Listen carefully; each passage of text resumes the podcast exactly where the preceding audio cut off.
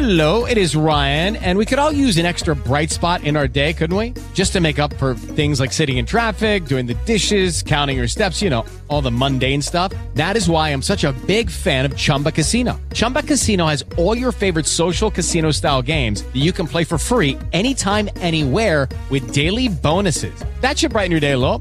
Actually, a lot. So sign up now at chumbacasino.com. That's chumbacasino.com. No purchase necessary. Group. Void were prohibited by law. See terms and conditions. 18 plus. Bella zio, oggi vi devo dire soltanto tre cose. Questa è runtimeradio.it. Io sono Alex Raccuglia e questa è Tecnopills.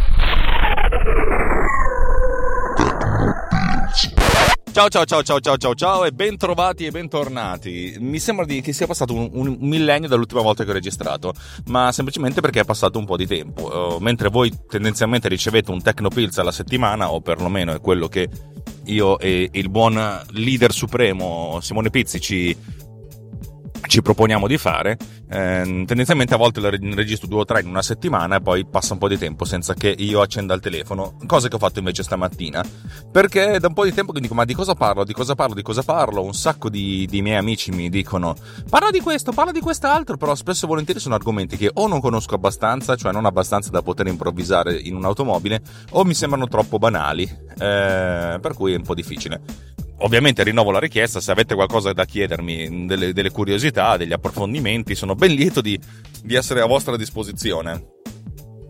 Per cui potete scrivermi bellamente su, uh, su Twitter, uh, chiocciola Tecnopills, se insomma, cercate Tecnopills dovesse trovarlo, o se proprio volete fare i fighi cercate il mio account più o meno ufficiale su Twitter che è AlexG, A-L-X-G-I eh, lo so, perché Alex G eh, era già occupato.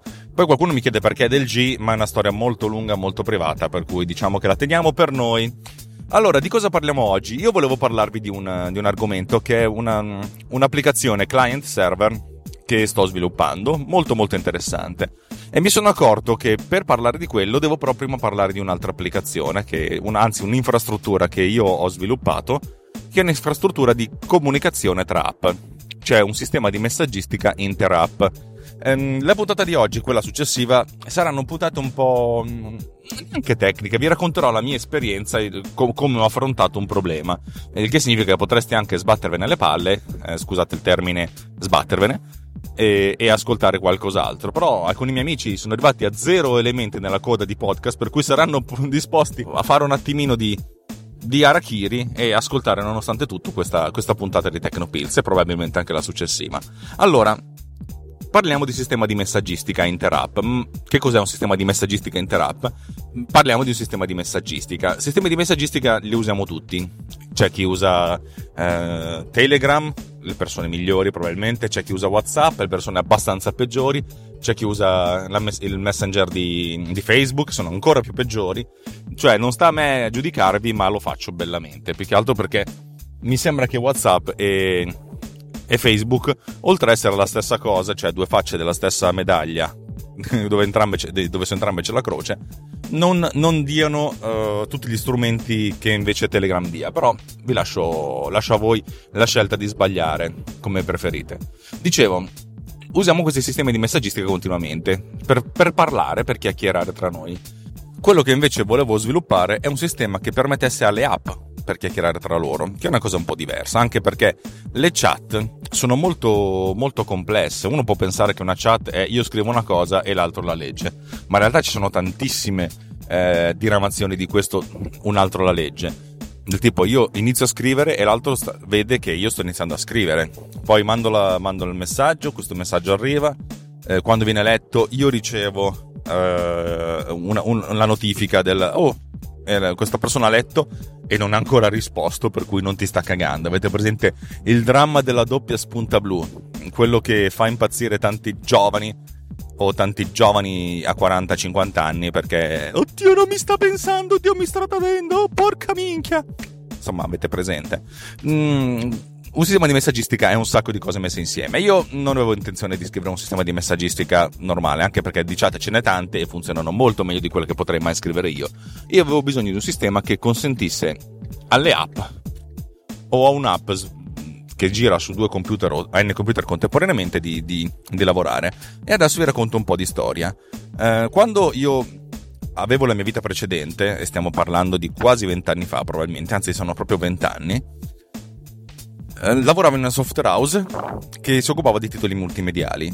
E facevamo un sacco di cose, facevamo anche dei videogiochi. Videogiochi non quelli da uh, spara spara da, sulla PlayStation, videogiochi che giravano nel browser. Allora le piattaforme più utilizzate e più utilizzabili erano due, Flash e Director, entrambi sviluppati prima da Macromedia e poi acquistati da Adobe. Io non sono mai stato un grande amante di Flash, avevo imparato a sviluppare in Director. Director è un po' più potente, un po' più ricco e avevo sviluppato diversi giochi con quello. Un tempo, a un certo punto, un nostro cliente ci ha chiesto di sviluppare un videogioco di, di guida che noi avevamo chiamato Formula 1.project che aveva una, la, la, peculiarità che consentisse di giocare a tante persone contemporaneamente, fino a 6 se non sbaglio, sullo stesso Gran Premio. È un, proprio un gioco multiutente. E lì nasceva la necessità che ogni singolo utente inviasse la propria posizione agli altri utenti in modo da avere una, una mappatura completa della cosa. Considerate che allora i giochi multi-user non erano molto diffusi e questo era un multi-user eh, che doveva girare in tempo reale, real time. Allora vediamo utilizzato un sistema, stavo parlando ancora di, di Director, parliamo vent'anni fa, un sistema che si chiamava multi-user server. Adobe metteva a disposizione dei propri clienti questo, questo server che consentiva la, la comunicazione tra, tra utenti. Eh, in pratica bisognava registrarsi, indicare il, l'ID di ogni singolo client, per cui veniva assegnato un nome univoco a ogni, a ogni persona che giocava e si potevano creare dei gruppi, dei sottogruppi, cioè le, le persone che stavano giocando contemporaneamente quel, su quel circuito e si potevano mandare messaggi alle singole persone ai gruppi mediante questo, questo, questo meccanismo. Il sistema era piuttosto, piuttosto furbo, girava in background, significava che io dovevo dire manda un messaggio a queste persone il sistema si occupava di impacchettare questo messaggio, che essenzialmente erano le coordinate della, dell'automobile, ma anche la direzione, la velocità, cioè diverse, diverse, diverse indicazioni perché, eh, perché adesso lo spiego. Il messaggio veniva mandato sul server e il server faceva pushing. In pratica eh, mandava un messaggio a tutti gli altri partecipanti di questo, di questo, di questo Gran Premio, di questa room, mettiamola così, e ogni partecipante aveva un callback, in pratica eh, che quando mes- arrivava un messaggio eh, veniva eseguita una, una funzione sul, uh, sull'applicazione. Una funzione che praticamente veniva chiamata interrompendo il flusso principale del programma e con, e con, uh, e con parametro il, il, contenuto del messaggio. Per cui arrivava una, una, comunicazione, interrompeva il flusso del programma principale sugli altri, sugli altri giocatori questo, questo, questo, questa comunicazione diceva la macchina di Giovanni sta nelle posizioni X e Y è in direzione 360 gradi perché appunto poteva andare e, e ha questa velocità. A questo punto il client poteva posizionare lo sprite cioè proprio la macchinina della, della, del concorrente nella giusta posizione. Questo veniva ripetuto su, per tutti i giocatori. Era um, un sistema che funzionava in modo relativamente semplice Avevo solo un problema che eh, aveva un timing. Per evitare di, di, congestionare la rete, i messaggi venivano pacchettizzati dal, dal server in modo da essere inviati una volta al secondo a ogni client. Significa molto semplicemente che il server riceveva tutti i suoi tutti i messaggi da tutti i concorrenti, una volta al secondo raggruppava tutti questi messaggi e faceva l'invio push. In questo modo non veniva occupata tantissima banda da, da tutti questi messaggi, da tutti questi pacchetti e, c'era una certa sincronia. Il problema è l'invio de, de, dell'informazione una volta al secondo, perché eh, questo invio di informazione una volta al secondo sono, eh, insomma, è un tempo enorme quando si parla di un videogioco online che dovrebbe essere aggiornato 30, 40, 50 volte al secondo con un lag più basso possibile. Ovviamente questi erano i limiti per cui avevo trovato il modo di interpolare le posizioni intermedie andando a fare una sorta di previsione del, della posizione successiva, eh, andando a correggere gli errori con le, con le coordinate successive che, eh, che venivano inviate da ogni singolo client. Um, questa un'arch- un'architettura client-server, cioè nel senso il messaggio non veniva inviato dal mio computer direttamente al computer di un'altra, della, dell'altro partecipante, ma veniva, passava attraverso il server che si occupava di un sacco di, eh, di semplificazioni. Nel senso, cioè io devo dire, io sono Alex devo mandare il messaggio a, a Cristiano. Eh, io dicevo, mando un messaggio a Cristiano con le mie coordinate. E il server si occupava di capire chi era Cristiano, se Cristiano era ancora vivo, se, se, se, mm, qual era l'indirizzo IP di questo di Cristiano, cioè di fare tutte queste operazioni. C'era la possibilità di fare la messaggistica diretta, ma era talmente complesso che avevamo deciso di tralasciarlo perlomeno nella prima versione del, del gioco, che poi è rimasta anche l'unica versione del gioco. Ehm, questa cosa funzionava, funzionava abbastanza bene, eh, aveva un limite che consentiva al massimo pochi giocatori contemporaneamente, cioè Adobe diceva questo è un server che vi mettiamo a disposizione gratuitamente, ma non ci potete intasare nostri, la nostra banda, per cui se volete ve lo comprate a un costo non indifferente. E un sacco di gente appunto nel senso, era obbligata ad acquistare questo, questo, questo pacchetto da installare sul proprio server. Ehm, costava talmente tanto che una, un'azienda che si chiamava Tabuleiro aveva fatto reverse engineering di, di, di, questo, di questo server. In pratica, analizzando i pacchetti, avevano trovato lo schema di comunicazione tra client e server e praticamente avevano costruito una loro versione che girava su Linux ehm, che consentiva di avere fino a mille utenti contemporaneamente che non sono ed era un server praticamente open source. Cioè praticamente ve lo regalavano e ognuno se lo installava. Capite che il gratis rispetto ai costi che voleva Adobe molto, era molto interessante questa cosa ha funzionato per un po', poi anche Tabuleiro è fallita perché il mercato del multimedia si è spostato su altri lidi e a un certo punto loro hanno detto è stato bello, ciao. per cui nonostante avessero rilasciato il server in versione open source, eh, a un certo punto l'hanno discontinuato e non era, era diventato praticamente incompatibile con gli aggiornamenti de, del server. Um, è, questa è la storia della, della comunicazione multi-user uh, tanto tempo fa circa 5 mm, anni fa, 6 anni fa, mi sono detto che avevo bisogno di, di, fare una cosa del genere, di mettere in comunicazione eh, due applicazioni tra loro.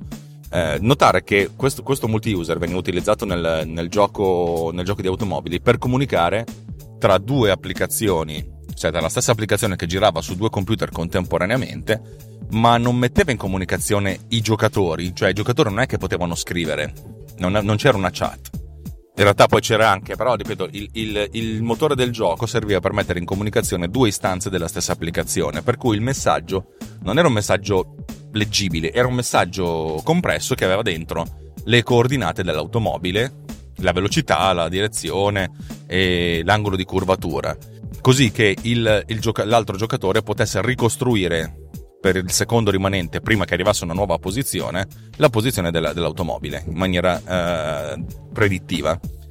Era una comunicazione tra app e app, perché l'app impacchettava questo messaggio con tutte queste informazioni e l'app eh, ricevente spacchettava questo messaggio perché sapeva come leggerlo. Era un po' come se fosse spedirsi un pacchetto di dati. Non sono dati che sono leggibili dall'utente, l'utente avrebbe letto dei, dei caratteri a caso perché erano dati codificati era una comunicazione interapp. Um, circa 6-7 anni fa ho avuto la necessità di fare una cosa del genere. Non mi ricordo neanche per quale motivo. Uh, ah, sì, sì, sì, me lo ricordo, me lo ricordo. Stavo iniziando a sviluppare un'applicazione che faceva delle elaborazioni. Ed erano elaborazioni talmente complesse che, dato che il motore di runtime, che utilizzavo ancora Director, così per dilettarmi, um, il motore di runtime di Director è monoprocessore e avevo macchine con tanti processori, mi sono detto sarebbe, sarebbe utile poter eh, ripartire questa elaborazione questo calcolo tra diverse macchine o tra diverse istanze della stessa applicazione sulla stessa macchina. Allora mi sono detto, devo scrivermi anch'io una, un, un, sistema di messaggistica. La versione più semplice di questo sistema di messaggistica era veramente semplice, nel senso aveva, era un database formato da tre soli campi, eh, il campo mittente, il campo destinatario e il campo messaggio. Cioè, uno potrebbe tendenzialmente scrivere un'applicazione di comunicazione che ha solo questi tre campi. Nel senso, computer di, di Alex, di Cristiano, il computer, eh, praticamente il mittente è Alex, il destinatario è Cristiano e il messaggio è le informazioni che devo passare tra una macchina e l'altra. Ora, questo è relativamente semplice, ma dal mio punto di vista c'era la necessità, visto che io volevo che queste cose andassero anche su macchine che stavano su, su macchine diverse, cioè una una, una comunicazione distribuita, avevo bisogno di mettere queste informazioni su un server in rete. Mi sono scritto allora un, una piccola applicazione server in ASP, VB Script, Visual Basic Script. Ragazzi, capite quanto sono, quanto sono chiavica? Nel, nel, frattempo sto passando davanti a un posto dove stanno scavando e stanno mettendo cavi in fibra ottica. Mannaggia voi che a casa mia non arriveranno mai. Scusate. Ehm, praticamente un database molto semplice a cui si può accedere, un database relativamente pubblico, utilizzando essenzialmente due sole chiamate. La chiamata è nuovo messaggio, cioè io sono Alessandro, chiamo il server gli dico eh, crea un nuovo messaggio con uh, mittente Alex, destinatario Cristiano e messaggio il messaggio che voglio codificare. Il destinatario deve effettuare semplicemente una chiamata uh, dimmi quali sono i messaggi che sono indirizzati a, a Cristiano. Molto semplice. Questa cosa qui prevede però un certo, una certa dose di lavoro da parte del, del client. Perché? Ma essenzialmente perché a un certo punto, se io ogni, ogni secondo mando un messaggio da, da Alessandro a, a Cristiano, dopo un'ora ci abbiamo 3600 messaggi solo in una direzione. Immaginate tutte le direzioni che si possono prendere, anche perché questa cosa aumenta esponenzialmente uh, man mano che aumentano i, i, partecipanti a questo gioco. Diventava un po' complicata, per cui bisogna aggiungere un campo al, al database oppure le, la possibilità da parte del, di chi riceve il messaggio di cancellare i messaggi che ha ricevuto come dire, l'ho ricevuto, cancellalo, in modo da comunque mantenere una struttura snella, perché ovviamente, cioè, se dobbiamo essere veloci, non possiamo chiedere al database trovami tutti i messaggi che sono indirizzati a Cristiano e magari sono messaggi che girano da un anno, per cui abbiamo centinaia di migliaia di record, i tempi cominciano a diventare lunghi, per cui dobbiamo mantenere la struttura relativamente snella. Eh, questo è, è funzionale, per cui abbiamo già tre chiamate che possiamo fare. La chiamata di scrittura, nuovo record, nuovo messaggio, la, la chiamata di lettura, leggi record che mi riguardano e la chiamata di cancellazione. Ora, se questa struttura è relativamente protetta, cioè che nessuno sa qual è l'indirizzo, noi stiamo dando per assodato questa cosa, eh? dato che è una comunicazione tra applicazioni, cioè non c'è niente in chiaro, l'utente, l'utente, medio, cioè l'utente che non ha un minimo di conoscenza di, insomma, di, di, come si fanno queste cose, non sa qual è l'indirizzo del server. E per cui, se questa applicazione viene, viene, viene scritta da voi, da, da, me, non c'è bisogno di implementare delle, dei meccanismi di sicurezza. Cioè, è chiaro che i messaggi possono essere, i messaggi indirizzati a, a Cristiano devono poter essere cancellati soltanto da Cristiano un, un, una, un'applicazione potrebbe cancellare messaggi che non sono indirizzati a lei. Ed è un po' più... non è bello questo.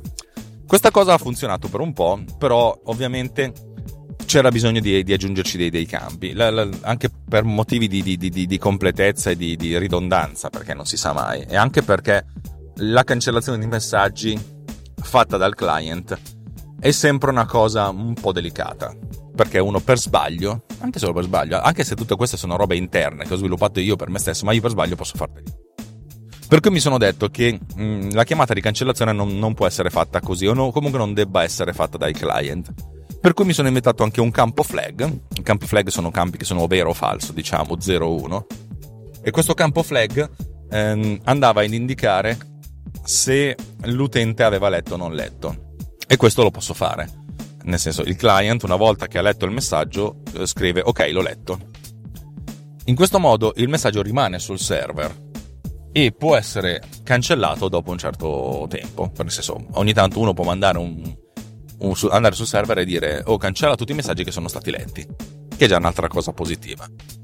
Ehm, diciamo che la prima versione di, di, di, di questo sistema di messaggistica che ho chiamato Xmessage funzionava così, funzionava anche abbastanza bene.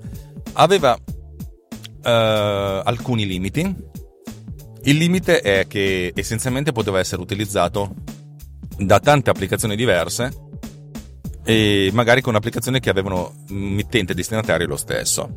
Questo è stato il primo, il primo vincolo, però inizialmente diciamo, non, lo, non, lo, utilizzo mai e posso indicare l'applicazione all'interno del, delle, dell'identificativo dell'utente, cioè mittente e destinatario. Questo cosa significa? Mettiamo che ho un'applicazione che consente di fare un, una certa operazione, magari consente di elaborare in modo distribuito un'immagine o una serie di immagini, per cui ogni applicazione si divide il compito.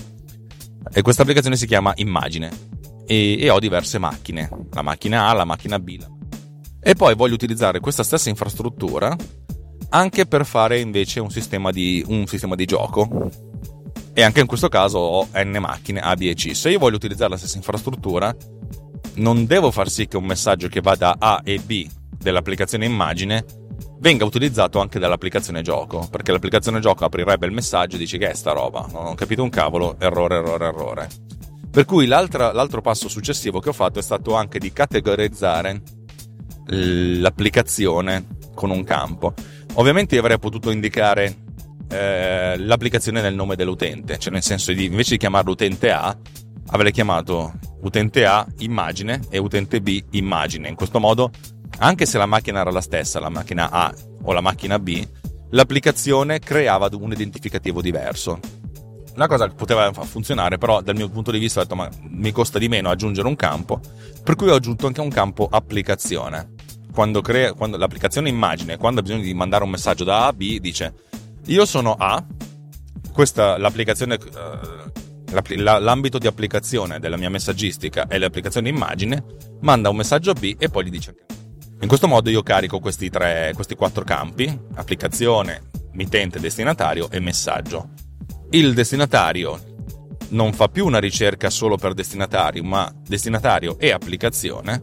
Cioè io sono il destinatario B e mia, il mio ambito di applicazione è immagine dimmi quali sono i messaggi che non sono ancora stati letti eh, che, che, mi riguardano. A questo punto il server presenta una lista di messaggi e questa lista di messaggi viene passata al, al client che poi si occuperà di dire ok questo l'ho letto, questo l'ho letto, andando a modificare il messaggio scrivendo questo flag e facendolo passare da falso a vero o da 0 a 1 in pratica dicendo questa roba è stata letta e questo è, già questa cosa qui funziona e funzionava. Io ho recentemente ripreso in mano questa, uh, questa infrastruttura che mi ero scritto milioni di anni fa per una, un'applicazione molto semplice che mi è servita nella registrazione distribuita del mio podcast um, ehm, MDB Summer Radio, che tra l'altro non pubblicizzo mai, però sarebbe carino dirvelo. MDB Summer Radio è un podcast eh, molto, molto simpatico, molto carino, che conduco una volta ogni due settimane circa e parliamo di musica, ma vi faccio sentire il trailer.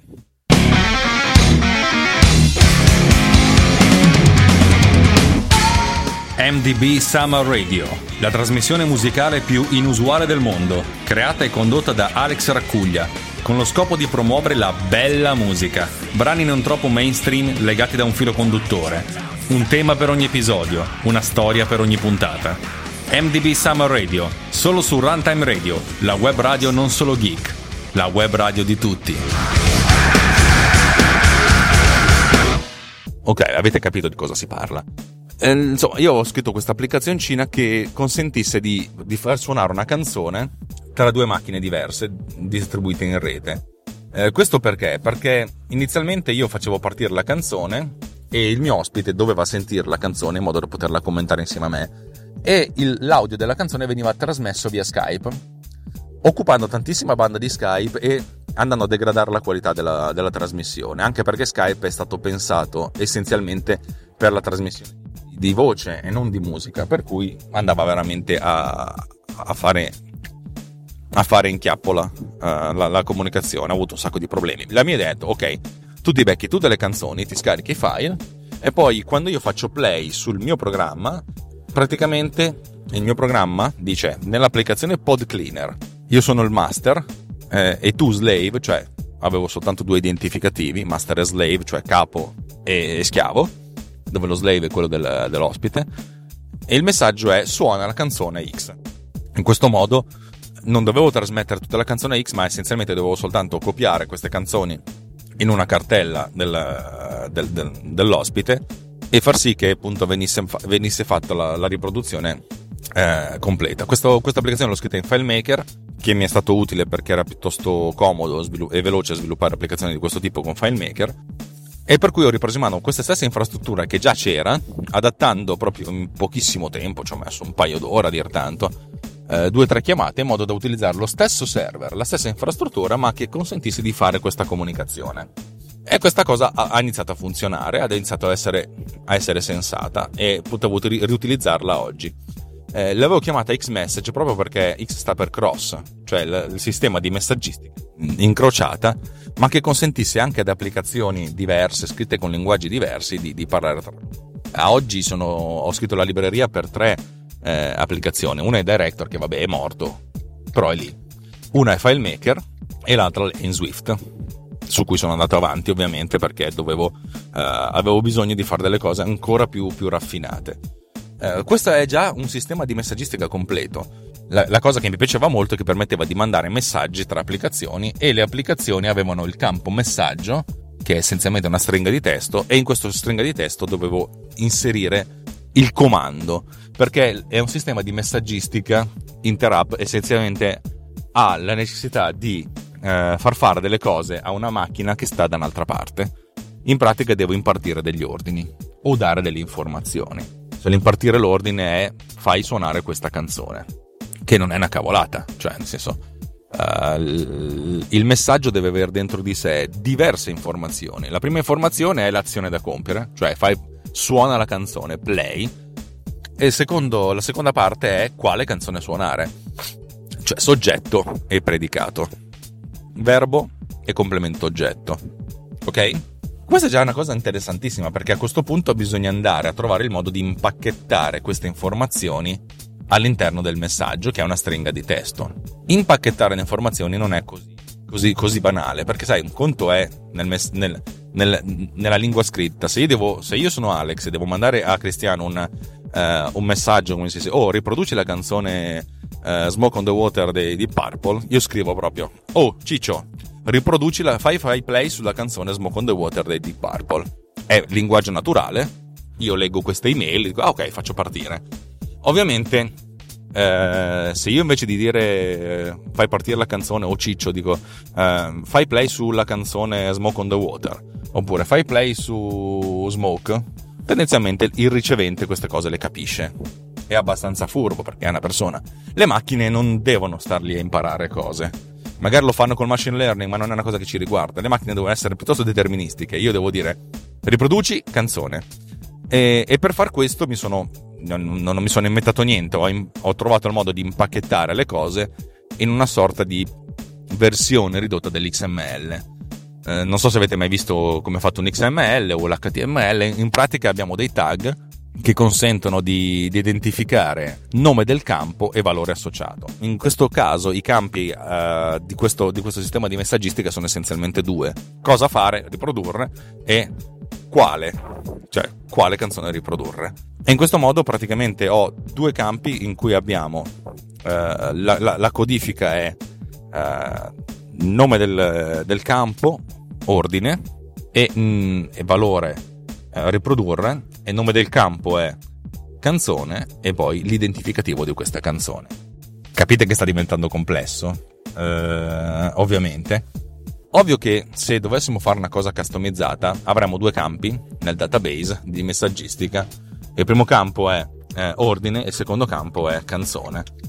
E così il sistema di messaggistica che è eh, strutturato solo per questa applicazione, l'applicazione che permette di fare la riproduzione di, di, di, di brani a distanza, funzionerebbe perfettamente perché abbiamo soltanto questa cosa. Però io volevo, avevo la necessità di scrivere una, un, un sistema di messaggistica che fosse un po' più universale, per cui far fare un po' più di lavoro al client e a, al server, cioè al master e alla slave, perché uno deve impacchettare nel messaggio queste informazioni e l'altro deve spacchettare dal messaggio queste informazioni. Eh, anche perché poi mi sono. L'altra, l'altra cosa successiva è stato il modo di trasferire queste canzoni.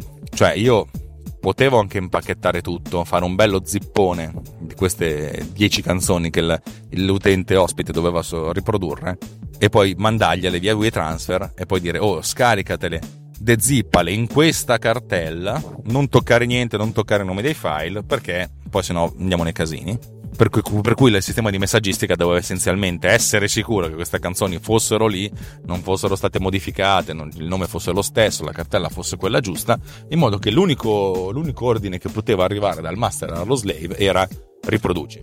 Però mi sono detto, abbiamo fatto 30, facciamo 35 perché ero abbastanza scarico di lavoro e mi sono detto, sarebbe figo che io carico queste canzoni e poi in modo automatico il client se le scarica.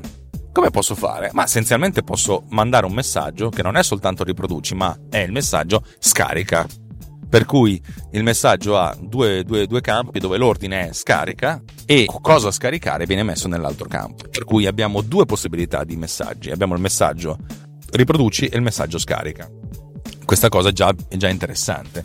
A un certo punto mi sono detto che c'erano un sacco di ordini che io potevo dare da una macchina all'altra, per cui ho deciso di aggiungere un campo al sistema di messaggistica e quando l'ho fatto ho praticamente riscritto gran parte del codice da zero e l'ho chiamato Xmessage 2.0 perché oltre ad avere il campo messaggio volevo mettere dentro anche il campo uh, soggetto.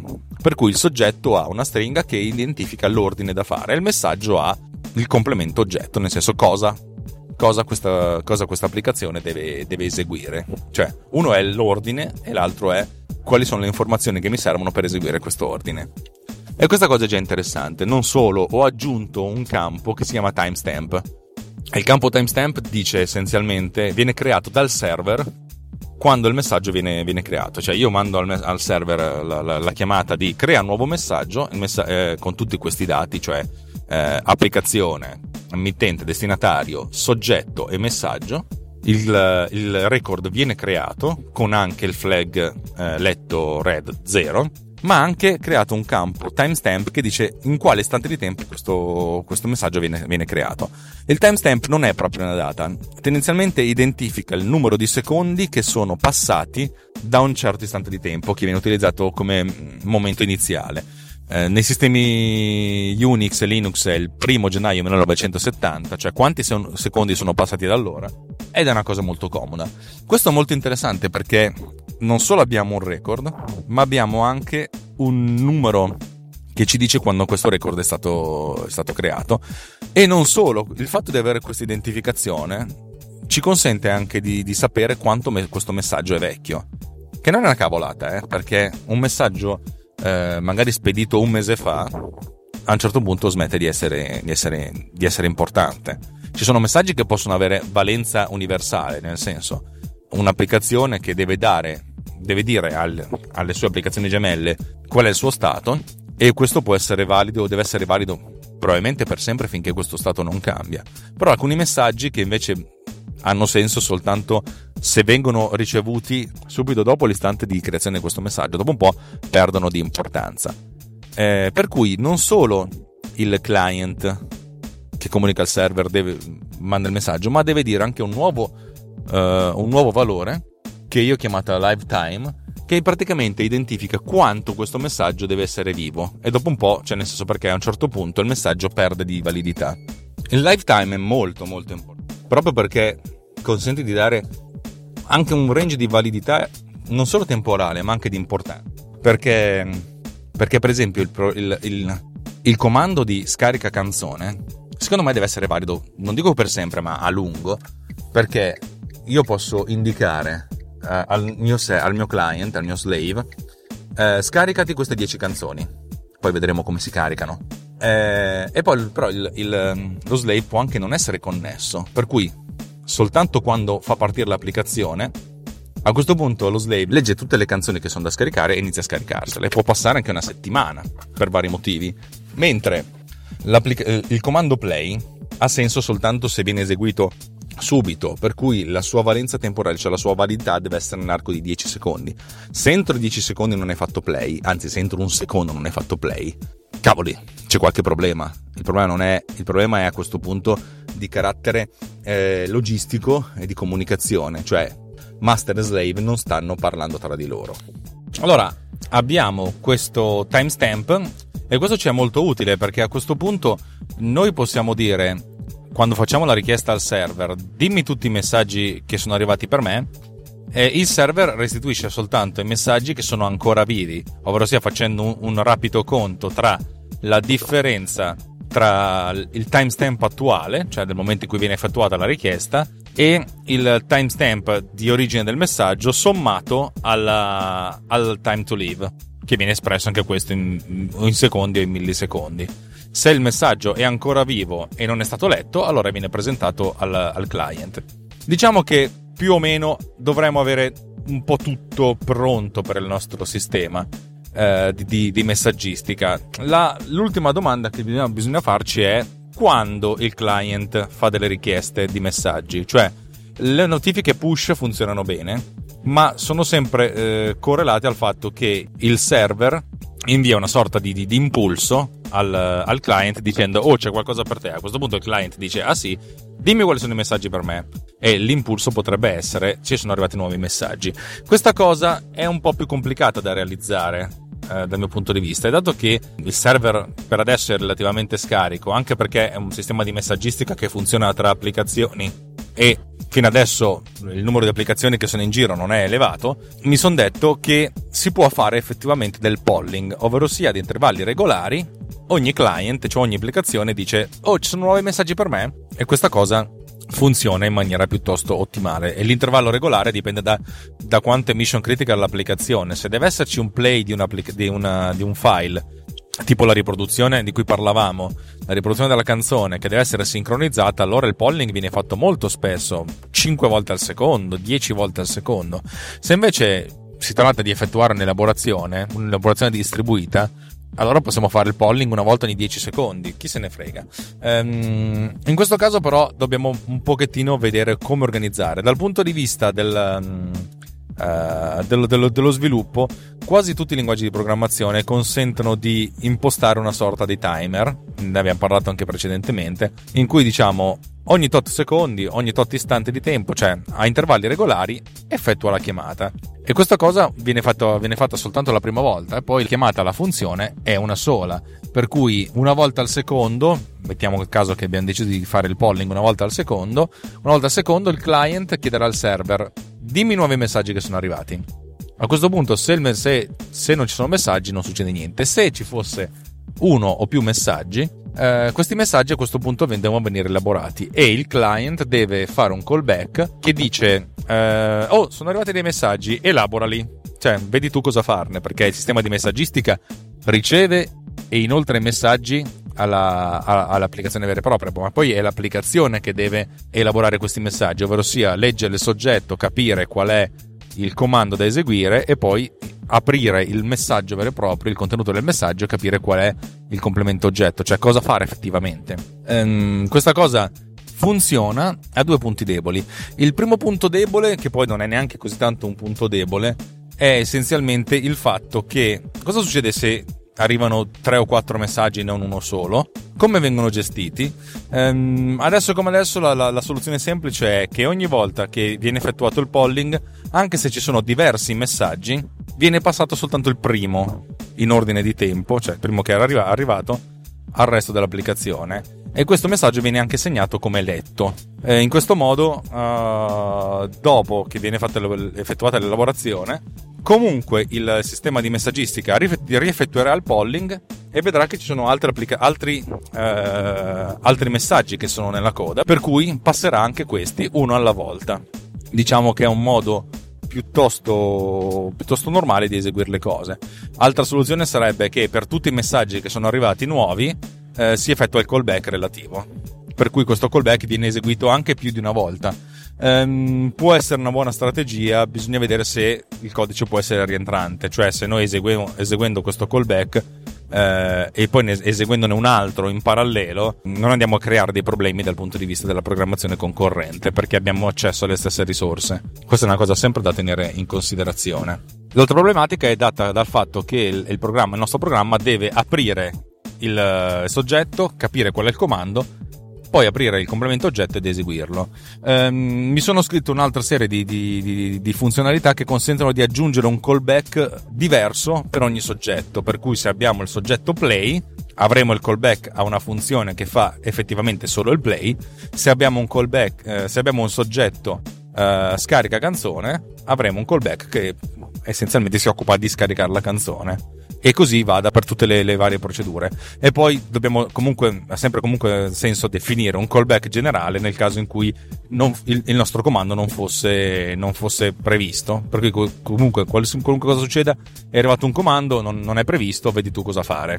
Siamo quasi arrivati al termine di questa, di questa definizione di infrastruttura, che è la cosa che ci interessa capire. Eh, dobbiamo aggiungere alcune cose. Uno è un identificativo univoco del messaggio. Abbiamo già parlato in precedenza di come come si possono assegnare dei numeri univoci partendo da numeri casuali. Nel mio caso io parto da una stringa generata più o meno casualmente con un hash che va a generare una combinazione di 32 caratteri esadecimali, significa una totale di possibilità di 16 elevato alla 32. Non ho idea di quanto siano, ma sono tanti numeri, per cui chi se ne frega. Questo perché ha sempre senso avere un identificativo univoco del messaggio, anche perché così se, noi, se, ci, se si sviluppa un'infrastruttura che risponde a un messaggio, possiamo anche indicare stiamo rispondendo al messaggio precedente, dando anche l'identificativo univoco. Infine ho aggiunto una funzionalità al sistema che consente di creare dei sottogruppi, dei gruppi di lavoro, e di inviare un messaggio non a un singolo utente ma a un gruppo. Mettiamo caso che stiamo facendo un videogioco e tutto il gruppo sta nel circuito uh, di Monza, stiamo parlando ancora del gioco delle automobili. A questo punto, invece di inviare sei messaggi a tutti gli altri sei partecipanti, posso dire manda un messaggio di gruppo a questo gruppo qui. In questo modo Uh, riusciamo a diminuire il numero di messaggi che circolano in giro. Anche perché poi, se il messaggio deve essere lo stesso, tipo la posizione dell'automobile, la direzione e la velocità e l'angolo di curvatura, eh, non ha senso replicare la, la, cosa diverse volte, ma ha senso di diminuire il, numero di, il carico di lavoro, soprattutto del server che se deve rispondere a tante chiamate, eh, a questo punto eh, si appesantisce. Bene, diciamo che per questa volta dovremmo, dovremmo, quasi esserci, anzi dovremmo esserci alla fine di questa puntata che pensavo sarebbe stata molto breve, invece è diventata lunghissima anche perché vi ho raccontato come ho sviluppato questa infrastruttura. Eh, la prossima volta vedremo come eh, questa infrastruttura eh, viene utilizzata da diverse applicazioni che ho scritto, eh, alcune eh, in maniera più o meno eccentrica, però appunto si basano tutte su questa infrastruttura e nella fattispecie vedremo la prossima volta come realizzare applicazioni client server che fanno uso di, questa, di questo sistema di messaggistica. Bene, direi che per questa volta abbiamo terminato, se Dio vuole è il momento di andare a casa sto, sto, tornando adesso da, dall'ufficio e vi auguro buon, un buon quello che verrà. Eh, da Alex Raccuglia per Runtime Radio, da Tecnopills è tutto e ci sentiamo la prossima volta. Ciao!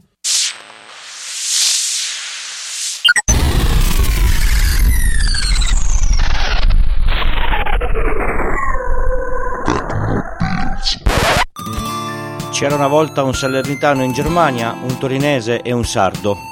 Io sono Mario, c'è il buon Francesco con noi. Ciao.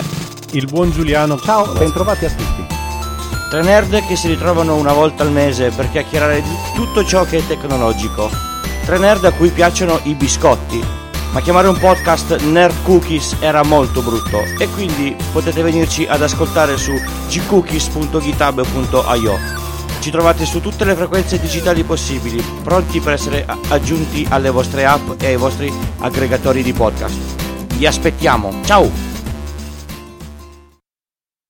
Runtime Radio, 28 programmi, più di 150 ore di trasmissione in streaming al mese, interazione live durante le dirette, più di 100.000 ascoltatori in solo 8 mesi dalla nascita del network.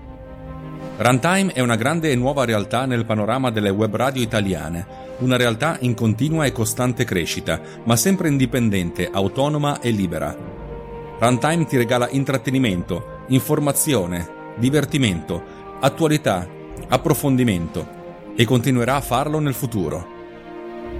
Anche tu puoi contribuire alla costruzione di Runtime e alla definizione del suo cammino, contribuendo alla campagna di crowdfunding di Runtime Radio. Runtime Anch'io il nostro obiettivo è quello di regalarti sempre più trasmissioni, sempre più ore di divertimento e di informazione, sempre più possibilità di interazione con noi. Vai su runtimeradio.it slash anch'io e scopri come diventare parte integrante della nostra bella famiglia. Runtime Radio, la web radio non solo geek, la web radio di tutti. This podcast has been produced with Pod Cleaner. Lucky Land Casino asking people what's the weirdest place you've gotten lucky? Lucky? In line at the deli, I guess? Aha, in my dentist's office.